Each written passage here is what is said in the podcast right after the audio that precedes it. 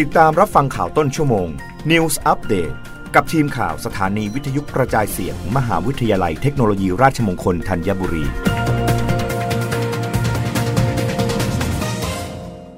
รับฟังข่าวต้นชั่วโมง โดยทีมข่าววิทยุราชมงคลธัญบุรีค่ะ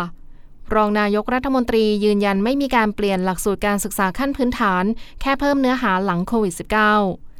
นายวิษณุเครืองาม รองนายกรัฐมนตรี ให้สัมภาษณ์ถึงความชัดเจนเกี่ยวกับหลักสูตรการศึกษาขั้นพื้นฐานว่าหลักสูตรที่ใช้อยู่ในปัจจุบัน คือหลักสูตรฉบับปี 2551 ปรับปรุงปี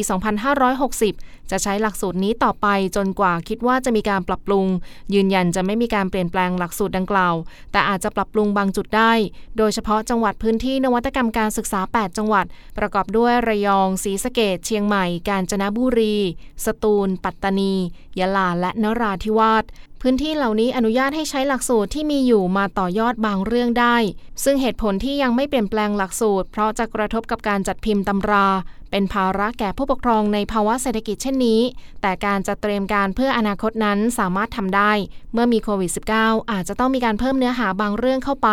แต่ไม่ใช่เป็นการเปลี่ยนหลักสูตร อย่างไรก็ตามสิ่งที่มีการพูดคุยกันในปัจจุบัน คือการเปลี่ยนรูปแบบการเรียนการสอน โดยให้นักเรียนมีส่วนร่วม และเป็นผู้กระทำมากกว่า เพิ่มนวัตกรรมการศึกษาที่ครูและนักเรียน ช่วยการผลิตขึ้นมา